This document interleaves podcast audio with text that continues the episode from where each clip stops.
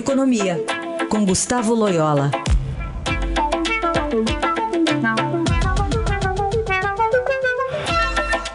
Loyola, tudo bem? Bom dia. Bom dia. Vamos lá. Dia seguinte, as eleições, segundo turno, Bolsonaro e Haddad. Pensando na economia, qual a sua avaliação?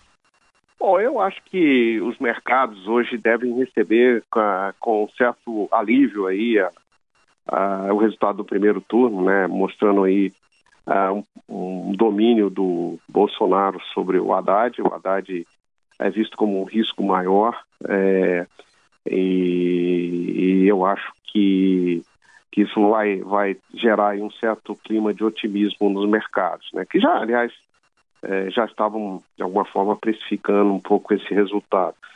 É, agora, isso não significa que a volatilidade eleitoral tenha terminado. Eu acho que, é, embora a, a, vamos dizer assim, existe um receio maior em relação à eventual política econômica do Haddad, a verdade é que também o Bolsonaro é, e seu é, guru econômico aí, o Paulo Guedes, é, não explicitaram claramente a, é, a, a, política econômica né, do, do seu governo.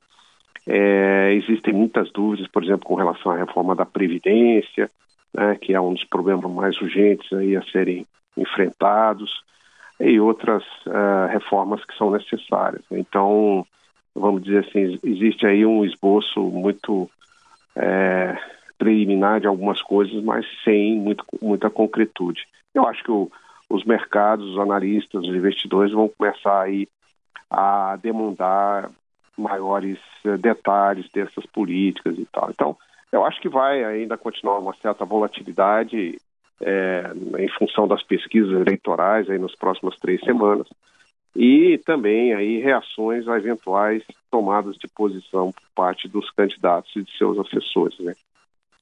É, Loyola, nesse período é importante, por exemplo, esse aceno mais seguro dos candidatos, até do, do, PT mesmo, o Jair Bolsonaro já indica que Paulo Guedes deve assumir o Ministério da Fazenda, mas Fernando Haddad ainda não indicou nenhum nome. Disse que vai ser alguém é, na linha do que ele pensa, né, mas não indicou nomes. Isso, de alguma forma, é, traria algum tipo de, é, dependendo, claro, da escolha, de tranquilidade ou ainda mais de, de nervosismo ao mercado? Olha, eu, eu acho que a, a vamos dizer assim, eu, eu, acho que essa iniciativa é, é, demandada principalmente em relação ao Fernando Haddad, né?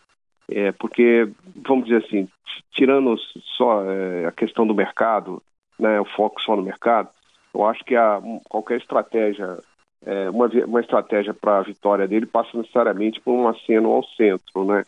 Então ele precisa se mostrar mais moderado e afastar aí de, das políticas que alguns é, é, líderes do PT defendem, por exemplo, na área econômica, e sim, é, políticas muito intervencionistas e tal. Há um grande receio de que o governo petista significa é, significa a volta às mesmas políticas desastrosas lá da época da ex-presidente Dilma Rousseff, é, e, enfim, né, e também tem que saber, tem que se ver se a, a eventual conversão a, dele a um, uma agenda mais liberal, vamos dizer assim, não é simplesmente a, a recriação de um, de um Joaquim Levy, né, de uma, de uma coisa assim, é, que não funciona por a falta de apoio no partido. Então, assim, eu acho que do ponto de vista, é, o dever de casa aí é maior do lado do PT.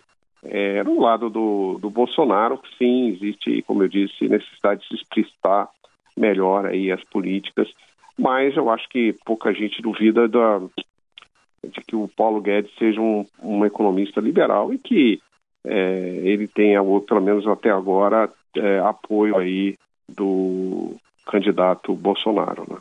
Ô, só para fechar uma questão aí econômica e política, porque a gente vê de um lado, né, é, essa sua percepção muito clara, né, de que o Paulo Guedes é, é liberal, ultraliberal até, né, mas ali na formulação do, do plano de governo do Bolsonaro tem militares que são de uma outra linha mais nacionalista, né? Como é que fica isso aí na, na sua visão? Pode ser uma contradição aí para o candidato administrar?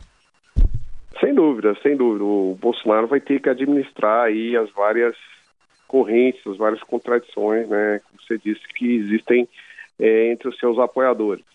E, e essas contradições é, são maiores quanto maior o arco de apoio que se constrói em torno da candidatura dele, né?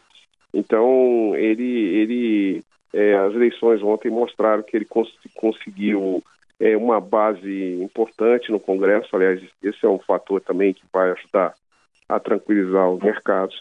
Mas, evidente, eventualmente, tem uma negociação política aí mais complexa, é, enfim, e que não se, não se sabe como o Bolsonaro vai lidar com, com isso. Né? Ele, ele, é, é ele também tem uma, uma, um passado, vamos dizer assim, é, de posições que não são, que não podem ser é, consideradas como liberais, né, do ponto de vista econômico. Então também tem a, a, essa tensão com as próprias ideias já manifestadas pelo candidato em suas atuações anteriores na, no Congresso. É, isso tudo vai ser colocado em, em destaque pelos mercados, uh, mas, uh, como eu disse, assim, a sensação é de que ele é um risco é, menor do que o, o, o PT, né? Que o PT já teve uma política que foi claramente negativa para o país e, e, na realidade existe a expectativa de que eventualmente, né, é, no caso do Bolsonaro e com a orientação de um economista liberal como Guedes, se possa ter aí uma, uma política mais é, que, que seja mais favorável aí ao, ao crescimento, ao aumento da produtividade, à atração de investimentos. Né?